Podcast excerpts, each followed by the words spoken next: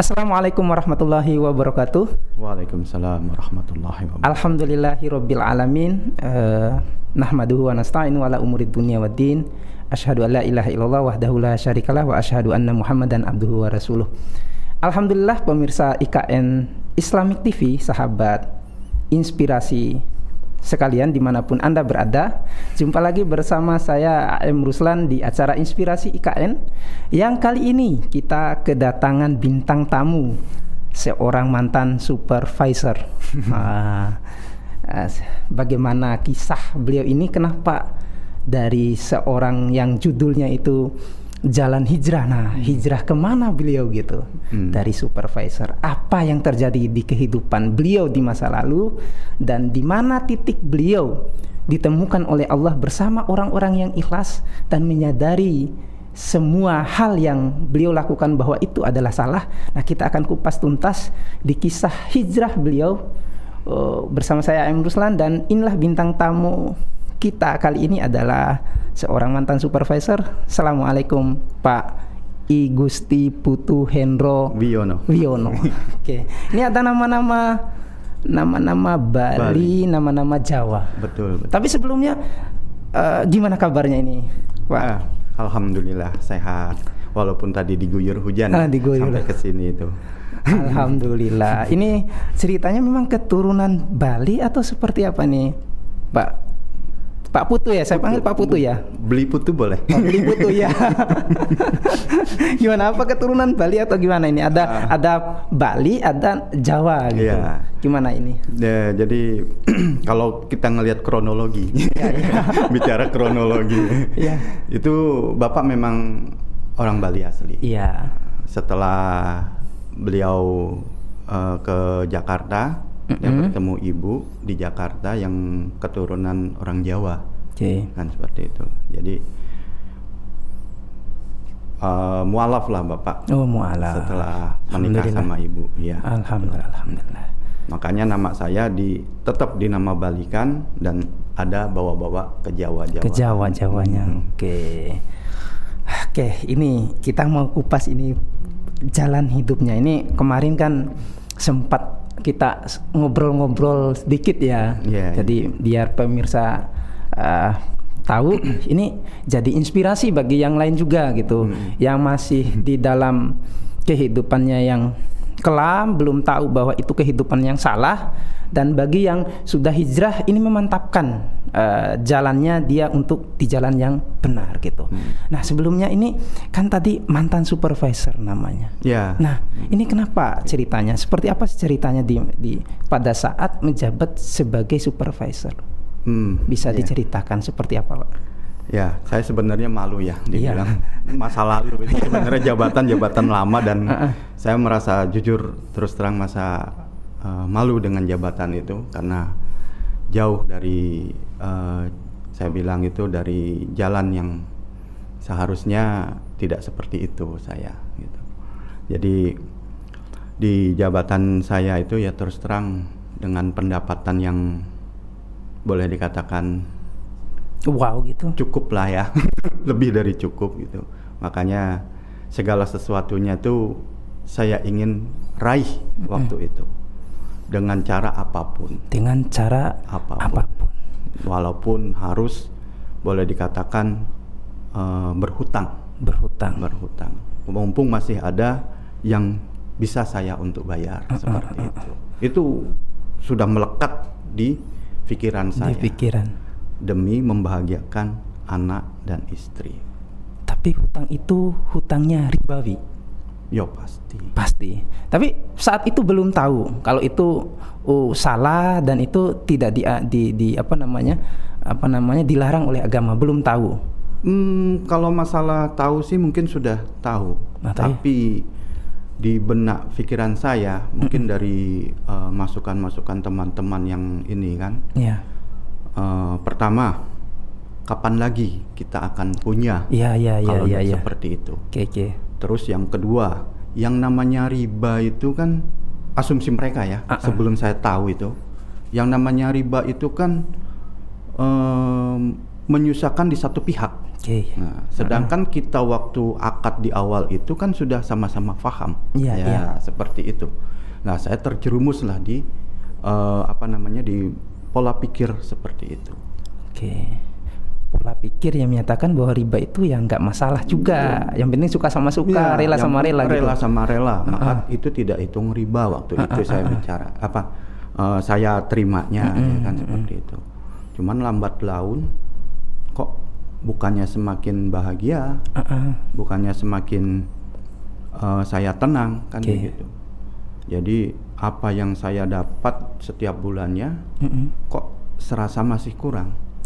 Seperti orang minum air laut, itu kok nggak ada kenyangnya gitu. Habis ini selesai mau ini lagi, habis ini selesai mau ini lagi, sampai-sampai ya perjalanan hidup namanya itu ya, sampai-sampai mungkin karena sudah mendarah daging dari awal, jadi mindset anak dan istri juga terbawa sampai di situ. Ini sampai kabarnya sampai ada kemarin itu diinfokan sampai ada kalau pakai jabatan itu ada uang pelicinnya di bawah itu. Itu gimana itu ceritanya? Ini saya sebenarnya bukan uang pelicin itu ya, dapat jabatan itu. Jadi kebetulan dulu saya di perusahaan yang lama, nah, itu adalah sebagai tim audit kan, begitu. Jadi saya secara tidak langsung berinteraksi sama vendor. Nah, bicaranya vendor yang bekerja untuk perusahaan saya dulu. Nah, secara tidak langsung juga mungkin saya mungkin sama relasi ya kan seperti itu. Oke, Pak, kita makan dulu, kita ini dulu ya kan begitu. Kok lama-lama makin akrab, malah keasikan. Oh, jadi dia menganggap benar-benar itu teman, aman aja ini, kita sama-sama teman. Sampai-sampai dia kadang-kadang nawarin, kapan Pak kita bisa ketemu lagi yang gitu. Terus tanpa saya sadari ya kan begitu. Oh ya kan kita temen, aman ya kan begitu. Saya nggak tahu. Padahal saya juga kalau nonton berita tentang koruptor itu wah luar biasa. Saya juga benci itu. Ternyata saya nggak sadar menjalankan itu. Nggak sadar kalau posisinya pas saat itu beli putu itu sama seperti mereka yang di dia itu. Nggak sadar. Cuman alhamdulillah saya juga keburu ngeh kan itu. Keburu ngeh. Jadi saya harus jaga jarak ini sama yang dibilang sahabat-sahabat ini ya kan begitu, jaga jarak. Walaupun dalam artian tanda kutip ya manusiawi lah, kalau pulang ada yang kadang-kadang ngasih snack gitu kan gitu. Wah yuk kita makan dulu ya, kadang-kadang seperti itu. Mau ditolak juga kan kondisinya. Saya juga mau makan ini. Masya Allah, astagfirullahaladzim, jangan lagi temuin seperti itu lagi. Ya seperti itulah cerita masa itu. Iya. Nah, setelah dari jabatan audit itu, pengaudit itu, apakah keluar dari perusahaan itu memang keluar murni atau karena memang oh ini sudah ketahuan ini gitu, kayak tadi itu apa istilahnya gratifikasi lah, walaupun ya makan-makan siang ternyata ada yang gratis kan. Jadi kebetulan saya udah mulai sebenarnya udah jengak ya seperti itu. Dan juga di perusahaan kami itu ketat tentang hal itu kan gitu. Nah, pelan-pelan saya akhirnya minta divisi langsung ke fabrikasi aja, ke lapangan saja. Akhirnya saya minta sudah, saya ke lapangan saja, kasih saya panggung. Waktu itu saya minta sama atasan saya kan gitu, kasih saya panggung. Alhamdulillah dikasihlah saya panggung di lapangan. Di situ saya memaintain satu tim untuk maintenance alat berat kemarin itu. Nah, setelah itu setelah dari fabrikasi itu alat berat, sekarang posisinya kan ngojol ya? Iya, ngojol. Ini ceritanya ngojol, kenapa bisa jadi ngojol? dari posisi yang tadi itu dari sana kemudian jadi ngojol gitu. Ya, kebetulan kemarin itu 2019 akhir ya, pas pandemi meledak itu, saya entah kenapa sudah terinspirasi ingin mandiri waktu itu. Pas kebetulan entah kenapa jalannya ada, ya, ataukah tanda kutip memang saya dapat maaf PHK kah, atau saya mengundurkan diri, yang jelas Allah ngasih jalan itu untuk saya. Sedih saya waktu itu, kenapa aku harus saya yang terpilih waktu itu, ya kan, daripada saya malu, ya sudah saya sekalian aja mengundurkan diri seperti itu. Akhirnya di approve sama perusahaan, hijrahlah saya, selesailah karir saya di perusahaan tambang tersebut.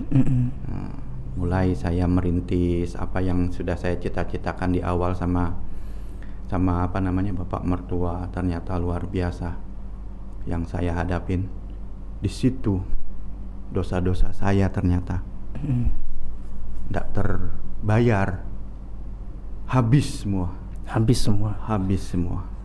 Tadi yang tadinya itu riba, ini kredit ini dengan riba, akhirnya habis juga itu. Walaupun itu notabene saya dapat dari hasil pesangon. Di situ saya merenung, Pak. Masya Allah. Kalau dibayangkan secara logika, ya kan, kekuatan ibaratnya tuh matematis saya dan hitung-hitungannya itu tepat gitu. Masya Allah, dikasih jalan yang tidak tepat di situ. Harusnya nggak rugi gitu. Harusnya nggak rugi, cuman kenapa bisa rugi? Di situ saya introspeksi diri. Baik, seperti gimana kita nggak ini? Saya bekerja sama peternak. Waktu itu saya berternak ya.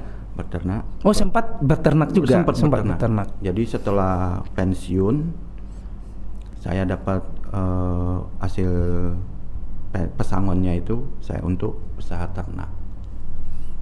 Saya bekerja sama saudara saya yang dia terkenal di Jogja itu, terkenal untuk memelihara domba waktu itu. Tapi kenapa dilalah, kata orang Jawa bilang, ada jalarannya nggak sampai apa yang dicita-citakan itu. Dan begitu pula saya juga coba usaha nanam pepaya waktu itu. Dan bapak saya, bapak mertua ini, terkenal pepayanya dulu 3 tahun yang lalu itu subur-subur. Cuman kenapa giliran saya mau coba di situ mati semua. Jadi pas yang tadi ternak, kemudian sahabat itu yang terkenal, sukses dan hebat, nggak pernah gagal. Kemudian juga pas gilirannya beli putu gagal.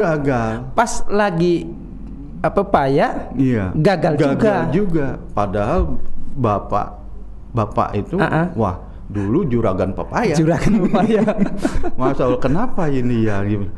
Saya merenung. Ini usaha-usaha tadi ternak kambing tadi, bertani pepaya, masih dalam lingkup ini, mohon maaf Afwan, masih dalam lingkup pinjamannya juga modal dengan modal riba? Enggak, kalau modal riba enggak, sudah stop di situ. Jadi hasil murni itu adalah pesangon. Cuman masih ada riba saya berjalan. Oh, masih. Itu yang nggak saya pikirkan di situ. Ternyata ya saya juga bicaranya di sini bukan monoton, saya dikasih cobaan itu hijrah cuman karena riba aja. Karena banyak dosa-dosa yang salah satunya mungkin waktu saya berkarir kemarin. Saya nggak sengaja, ya kan, makan uang seperti itu dosa saya. Itu saya merenung di situ. Alhamdulillah, berjalannya waktu, saya diterima lagi di perusahaan.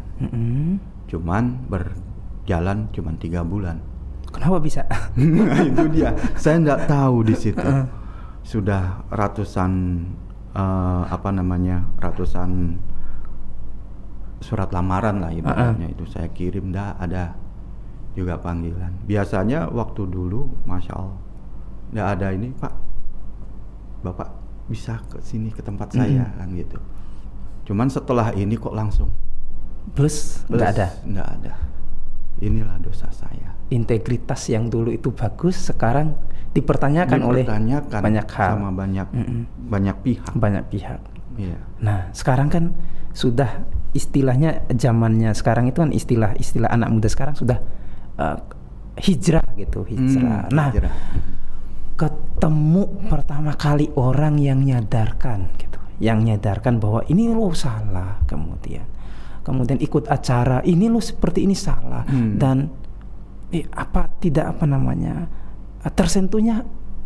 tersentuh pas tahu bahwa itu segala sesuatu yang dilakukan oleh Bli Putu di awal-awal itu pas karir, kemudian melakukan segala hal apapun demi menyenangkan keluarga, padahal itu salah. Itu setelah dapat pencerahan itu seperti apa ini, apa gejolak batin ini kan sangat berat ya. Satu, pertama berat ketika ini di kehidupan yang dulu ini sangat luar biasa, di kehidupan sekarang malah gitu iya. Seperti itu. Jadi ini dari mana dapat istilahnya, siapa yang mengetuk pertama kali dan di momen apa gitu Bli Putu itu menyadari betul-betul ini salah dan harus dimulai dengan sesuatu yang tadinya jalannya riba. Walau tadi kan ternak kambing,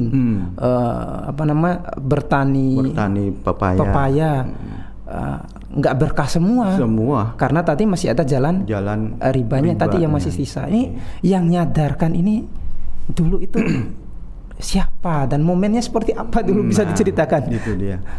Jadi kalau boleh dikatakan alhamdulillah saya punya tetangga ya, mungkin teman-teman di TMMP 2 sebelum saya kan angkatan ketiga ini.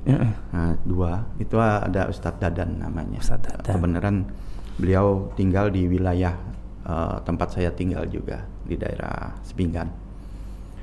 Nah, beliau sering nanyain gimana bapaknya kan gitu, sama istri waktu saya ke lokasi.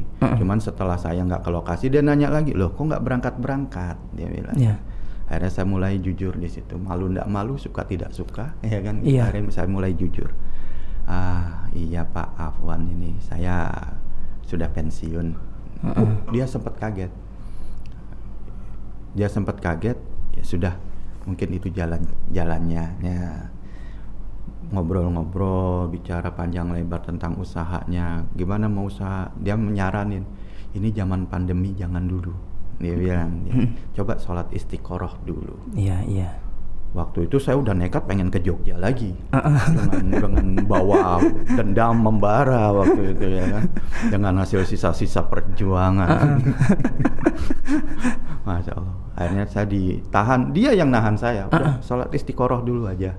Kebenaran pandemi kedua kemarin itu yang Delta itu kan luar biasa gaungnya ya kan. Iya. Di Jogja itu lagi merah. Delima.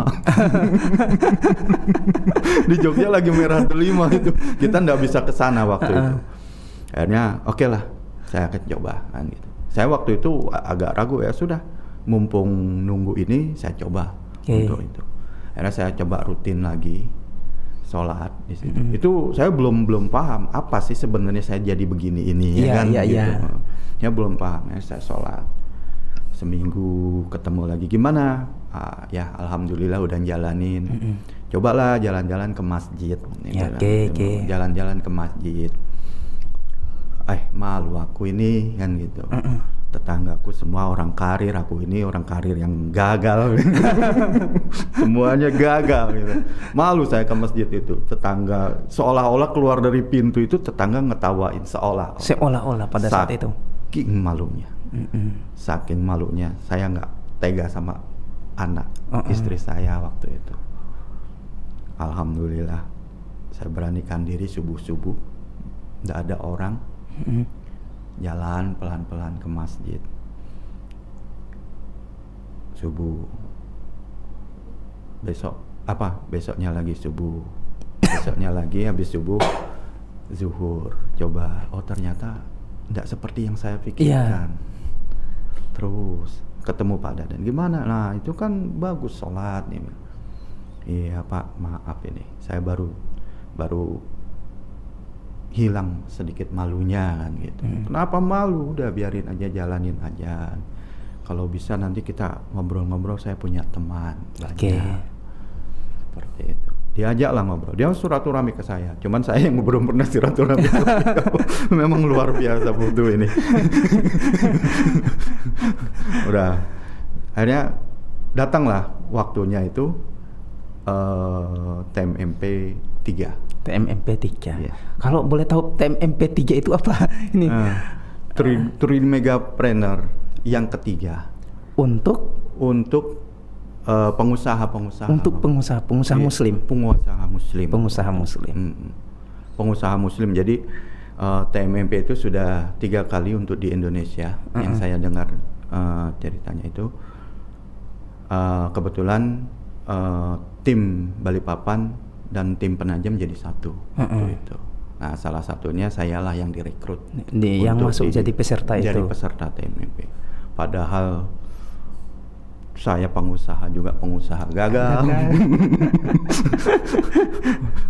Apa yang saya dapat itu hasilnya itu saya juga belum paham ya kan gitu. Ikuti saja. Dalam hati kecil dalam sholat istiqoroh itu kayaknya tuh udah jalanin aja, ngalir aja.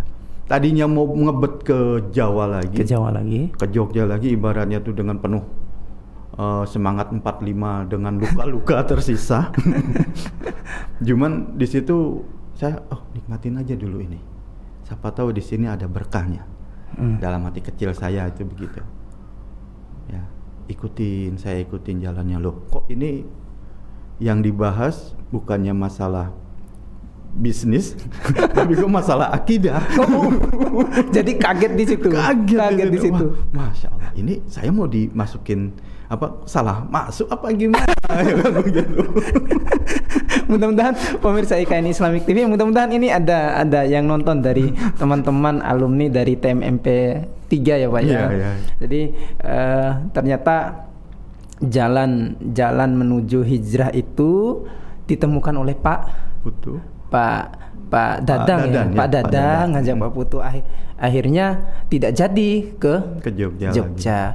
Alhamdulillah dapat orang baik. Iya, ngajak ke orang baik itu. Mungkin jalan Allah itu menemukan Pak Putu yang tersesat tadi. Ibaratnya Allah itu udah mungkin saya udah dulu lagi di perusahaan yang lama ya kan, kamu tuh main becekan, dijewer sampai udah diberhentikan ya kan, dipecat ya kan gitu. Di-cut kamu sampai di sini, jangan pakai lagi embel-embel karir kamu, jabatan kamu ya kan gitu. Nggak ada apa-apanya ternyata. Itu lanjut yang tadi. Ini masuk TMMP 3, masuk ini bukan bisnis ternyata, malah akidah. gimana maksud cerita ini? Memang di situ kan bicaranya truly mega muslim planner ya kan, wah muslim kita bicara, cuman saya positive thinking waktu itu. Mungkin kalau seorang muslim berbisnis, akidahnya dulu harus dikuatkan, harus didudukkan kalau bahasa sekarang itu, supaya ndak melenceng. Itu. Nah di situ baru ternyata basically-nya dulu, pondasinya dulu dikuatkan, akidah itu. Saya baru ngehnya seperti itu. Nah, setelah 14 kali pertemuan baru sadar itu, di situ ternyata orang untuk berbisnis, bersyariah, ya kan, gitu. Ya harus dilandasi dengan akidah yang kuat dulu. Akidah yang kuat dulu. Iya. Itu basically pemikiran saya. Setelah tahu bahwa ini kok bicara akidah, ternyata hasilnya begitu. Nah, setelah dapat itu, apa yang Pak Putu rasakan? Masya Allah. Disitulah titik awalnya, Pak. Titik awalnya ternyata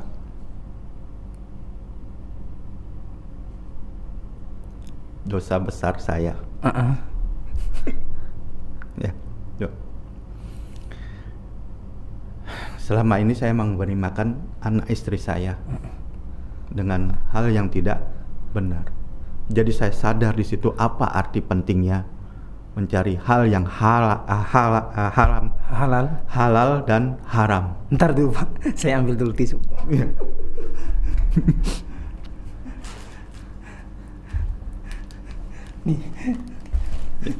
Nih, mohon maaf pemirsa, karena memang kisah ini adalah memang kisah perjalanan kelam beliau gitu, yang bagaimana di titik akhirnya ternyata hal-hal yang beliau lakukan ini ternyata salah gitu di pemahaman-pemahaman awal. Dan alhamdulillahnya ketemu sama teman-teman yang peduli gitu. Tidak hanya peduli bagi dirinya, tapi peduli juga sama teman-teman yang lain. Gimana lanjut Pak Putu? Di sini saya dibukakan ya, ibaratnya kalau ini dijewer, udah bener-bener dijewer, disentil sampai saya kalau bicara, kalau ingat itu masya Allah. Ternyata selama ini saya memberi makan anak istri saya dengan hal-hal yang haram. Di sini saya mencari kehalalan diri, seperti apa tobatnya. Seperti apa sih tobatnya ini? Setelah saya tahu, oh riba toh. Yang tadi saya di awal kan bicara bahwasanya saya berpikir setelah orang bersepakat itu bukannya riba. Ternyata salah. Ternyata salah. Wajar saja kemarin saya hancur. Walaupun duit itu adalah jeripayah saya dapat dari hasil kerja. Walaupun nominasinya juga banyak gitu. Iya, itu dia. Ternyata nggak berkah juga. Nggak berkah. Oke, ini Pak Putu, saya mau sapa dulu pemirsa ini yang nyimak. Ini ada ternyata ada Coach Agus juga. Oh iya. Ada Coach Agus Suprianto hadir nyimak, ada Ari Wibowo, ada Sandy, ada Inspirasi Muslim juga, ada Brisik, ada Riza Pramudia. Ada Properti Syariah, ada Pak Ruli juga, ada Pak Ruli Fakhrijal, assalamualaikum Pak Ruli, gimana kabarnya? Ada Pak Wahyu, ada Pak Nata Mulyono, ini ada beberapa teman yang ikut nyimak di sini, mungkin beberapa alumni dari TMMP juga, Truly Mega Muslim Trainer. Oke, Pak Putu tadi, tadi sudah sadar di apa namanya disadarkan dengan bahwa hal-hal yang tadi kita katakan bahwa kalau bersepakat kan ya nggak masalah gitu. Ternyata salah juga. Ternyata salah. Itulah yang makanya dikupas di situ. Oh, pola pemikiran. Jadi materi yang saya dapat kemarin itu kok digembar-gemborkan mengenai riba. Apa sih sebenarnya riba ini? Setelah saya ta'aruf sama teman-teman. Oh, seperti itu ternyata riba itu. Oh, yang kemarin itu ternyata yang saya pikirkan itu salah, itu riba. Masya Allah. Astagfirullahaladzim.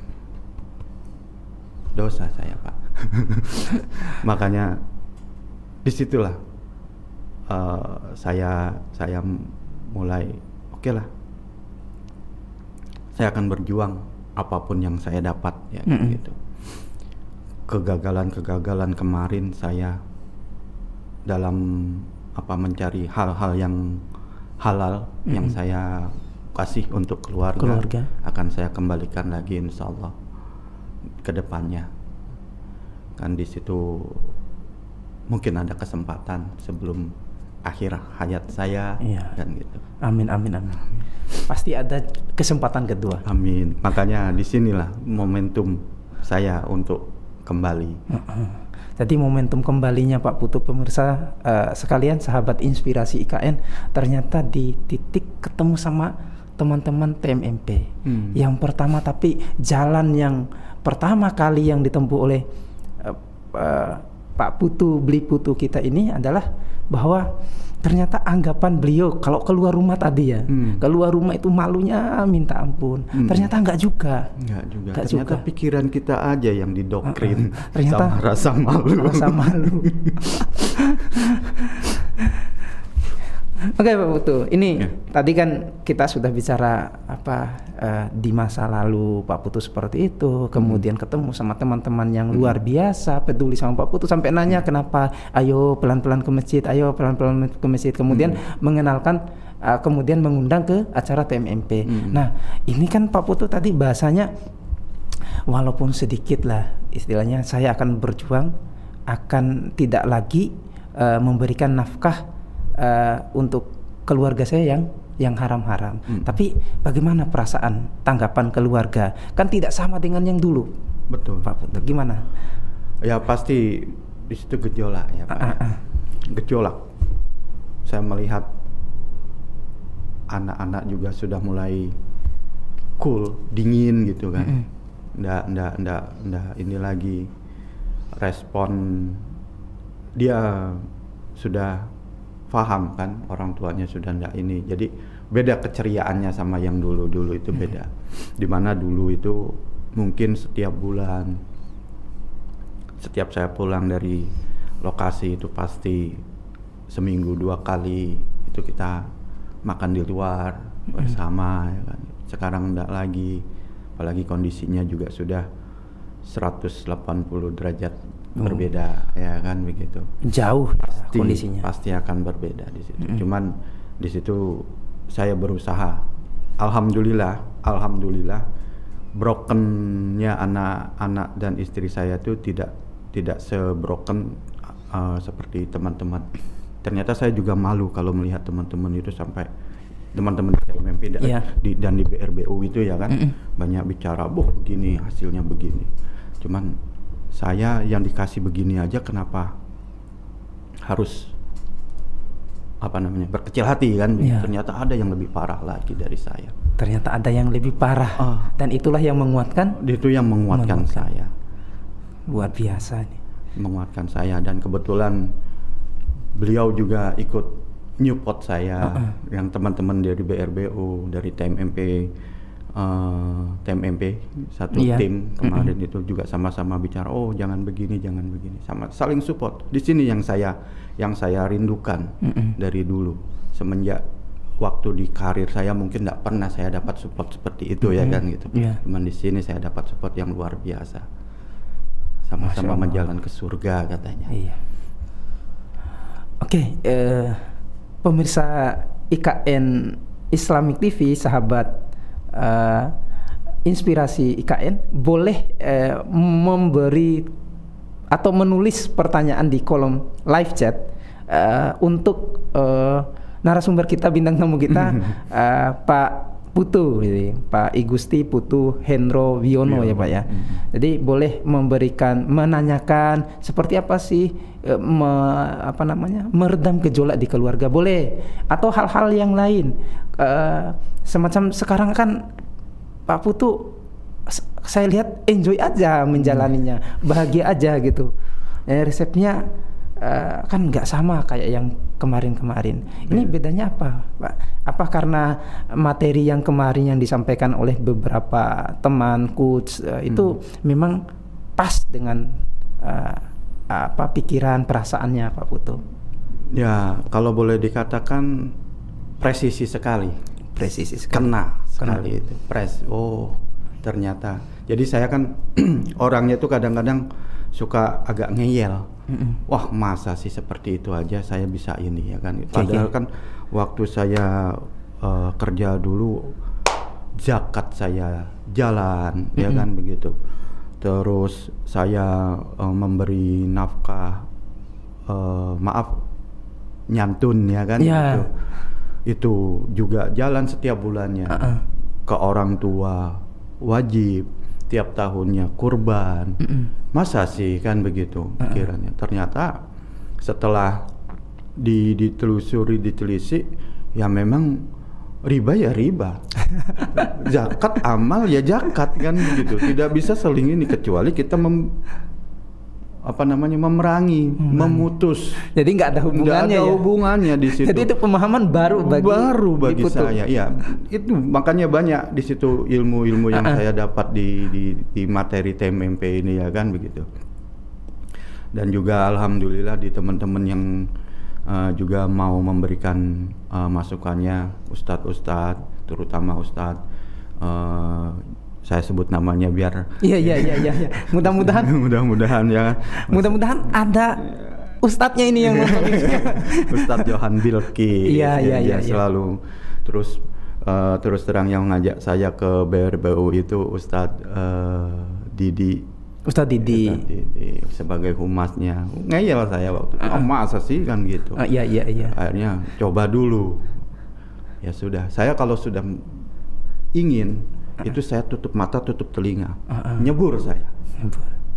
Apa yang terjadi, ya mati-matilah, kan begitu. Kalau saya seperti itu, nggak perlu banyak. Cuman kalau sudah kepingin, cuman untuk menjadi kepinginnya ini yang kadang-kadang agak susah. Ya itu pikiran-pikiran seperti itu kadang-kadang timbul lagi. Oh iya kan, di kesepakatan gini. Nah disitulah saya bicara, dengar cerita dari teman-teman semua. Terutama kalau pas lagi ada cerita dari teman-teman di ikut paguyuban. Kemudian saya juga ikut paguyuban BRBU. Kalau ada guru-guru di sana bicara, oh ternyata benar riba itu bukan cuman sebatas kesepakatan di situ. Masya Allah. Ternyata tidak bisa ditutup oleh amal-amal lain. Yang saya baru ngeh itu di situ, pantesan. Oke teman-teman, dari Inspirasi IKN yang menyimak acara ini, ternyata ini baru disadari oleh Bli Putu bahwa riba itu tidak bisa dihapus oleh amal-amal lain kecuali berhenti. Dan imbasnya juga luar biasa. Sampai yang halal-halal juga hancur di situ. Dan itu ditemukan di komunitas-komunitas tadi, ya, di TMMP, di BRBU, bebas riba, utang, ya. Oke, dari semua kisah yang Bli Putu tadi sampaikan, momen mana yang menurut Bli Putu itu yang menyentuh hati Bli Putu? Yang pertama ini, ya, ini dua pertanyaan ini. Satu, yang paling menyedihkan, yang paling susah menurut Bli Putu, yang menurut Pak Putu ini sudah hancur semua gitu. Yang kedua, di bagian mana yang menurut Bli Putu ini, oh ini ternyata Allah masih memberikan harapan. Bisa dikisahkan ke teman-teman, mudah-mudahan ini ada manfaat dan memberikan inspirasi bagi teman-teman yang lain. Ya, kalau bagi saya terakhir sebelum saya menemukan jawaban yang tadi itu, saya sudah putus harapan. Semua apa yang sudah saya perjuangkan itu, ya walaupun alhamdulillah belum 100% habis, ya kan? Iya. Masih ada di situ. Sampai-sampai akhir karir saya dan ingin berkarir lagi itu juga tak mampu. Nggak bisa. Ditutup di situ. Terakhir kemarin, ini saya bukan curhat, maksudnya ini mungkin imbas dari sana. Saya kasih gambaran saja. Ada sudah 10 kali saya interview untuk melanjutkan karir lagi, kan gitu. Karena terus terang hati siapa sih yang nggak lulu melihat anaknya ngerengek, ya kan begitu. Papa kapan kerja lagi, kan begitu. Oke lah, saya coba, kan gitu. Walaupun dengan harapan yang tersisa, ya bahasanya seperti itu. 3 kali, ndak ada yang giliran giliran perusahaannya siap, sayanya ndak siap. Giliran perusahaannya ndak siap, sayanya ready, ya kan gitu. Itu semua terjadi berulang-ulang. Pola ini yang saya terus terenungi. Oh, ternyata ini, ya Allah. Mudah-mudahan inilah penghapus dosa saya. Sehingga karir saya pun terhenti, bisnis saya pun gagal. mudah-mudahan kedepannya saya bisa mendapatkan yang lebih baik. Amin, amin, amin. Nah, yang membuat saya bangkit,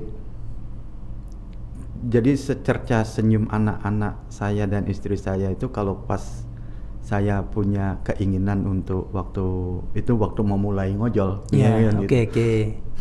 Dia senyum, pantes pakai seragam baru perusahaan mana Pak? Perusahaan Maxim.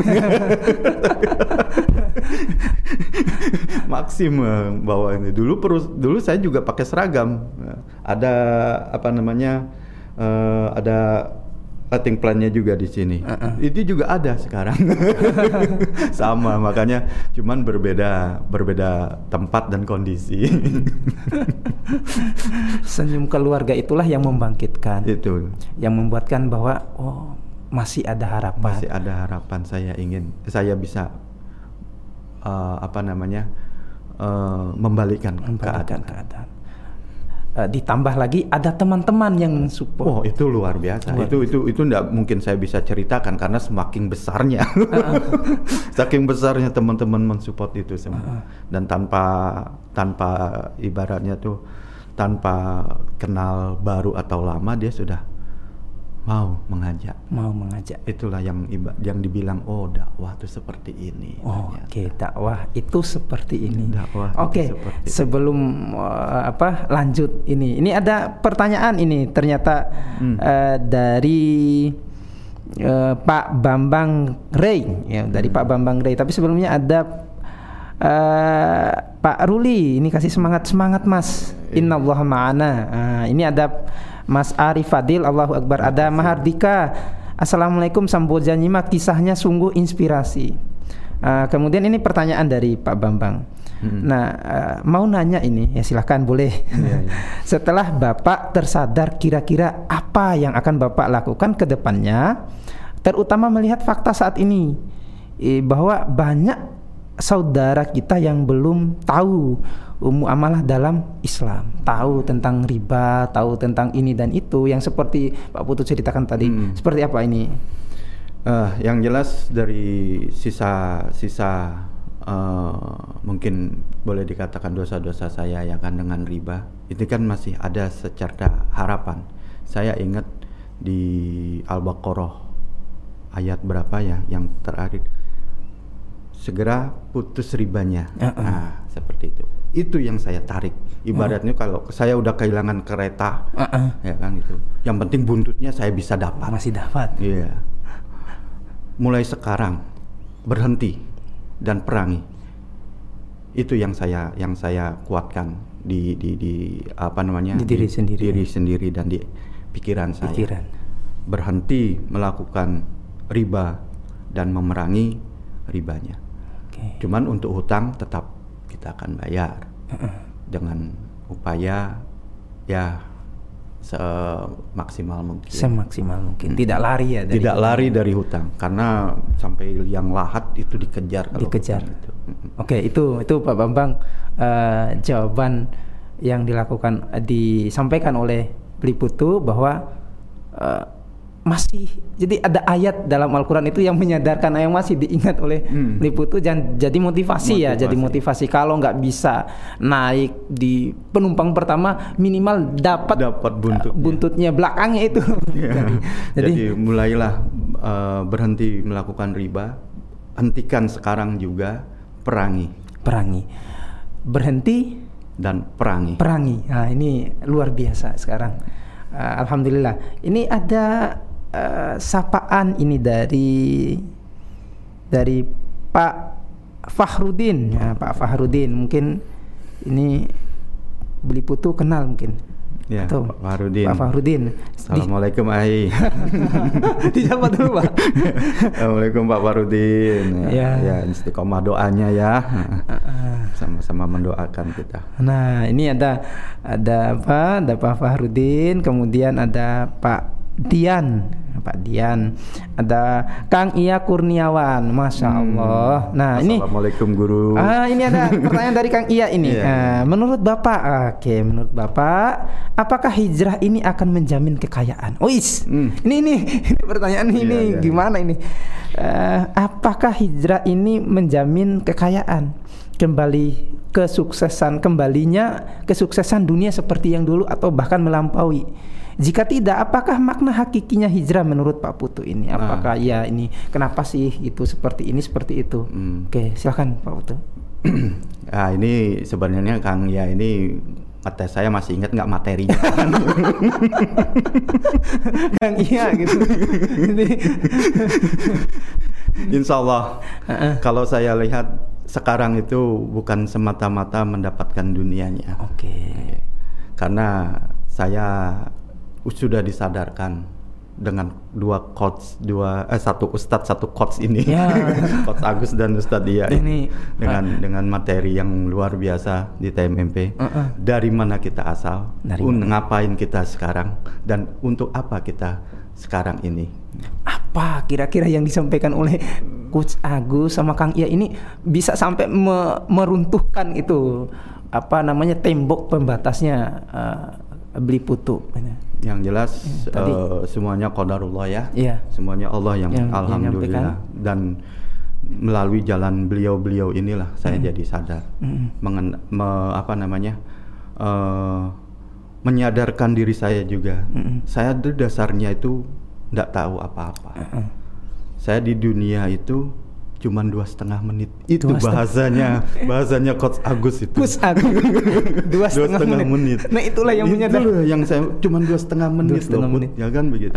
Nah disadarkan lagi sama Ustadz Iya. Nanti kita dapatkan di akhirat yang lebih baik. Lebih baik.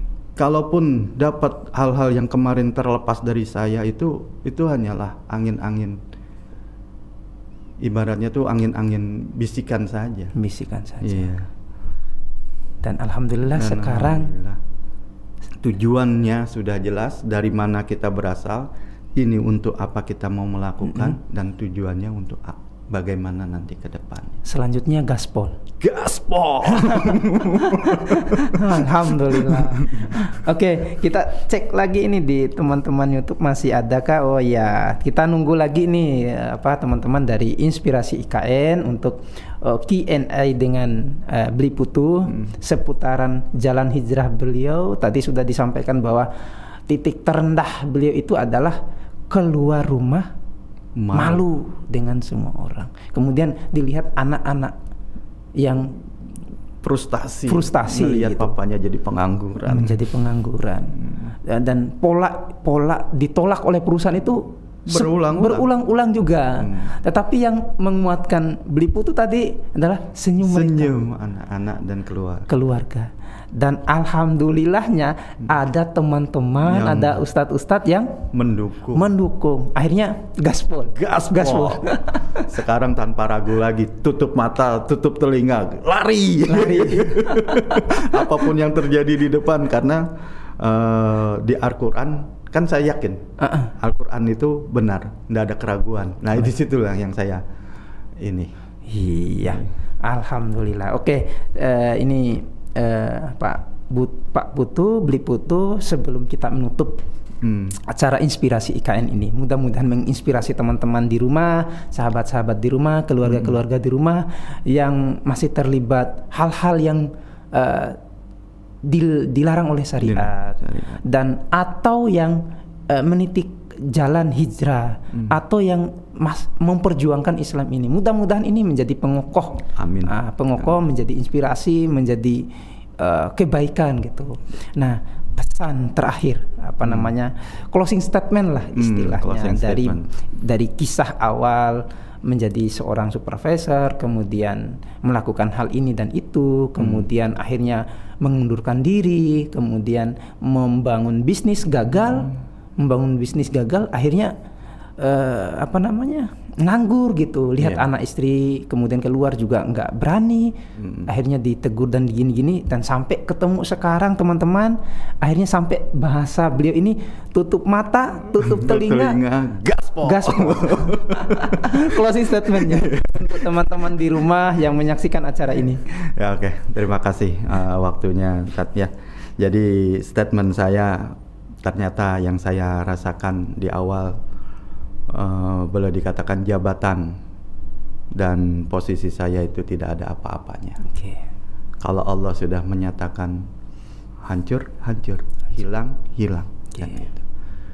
Makanya sekarang pesan dari saya, tidak ada kekuatan yang sanggup mengalahkan kekuatan Allah. Ya kan? Nah, Allah itu ridho dengan umatnya atau makhluknya yang berbuat kebaikan.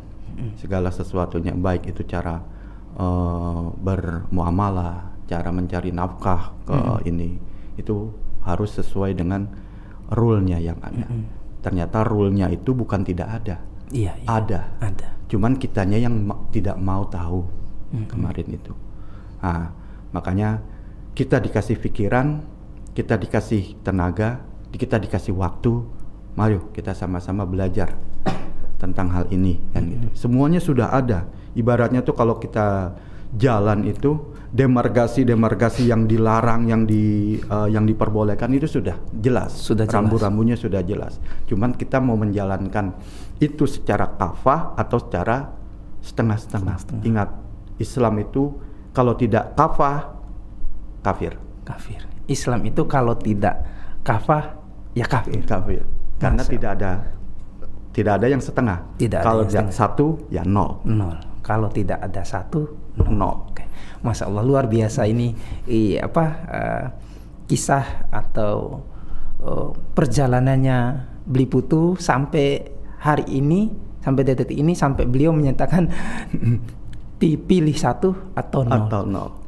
Kafah atau kafir. Luar biasa. Oke, teman-teman, mudah-mudahan menjadi penyemangat teman-teman sekalian di rumah, pemirsa sekalian di rumah, kisah jalan hijrah sang mantan supervisor, seorang yang berkali-kali jatuh bangun untuk membangun karir, bisnis. Sampai bisnis pun gagal, kemudian ditemukan dengan teman-teman yang luar biasa, kemudian semangat senyum kecil dari anak-anak, dari istri, keluarga, dan luar biasanya adalah kalimat 2 menit di hidup ini hanyalah 2,5 menit. 2,5 menit dari Coach Agus dan penguatan. Pengokoh dari akidah dari Kang Iya Kurniawan ini. Mudah-mudahan beliau nyimak.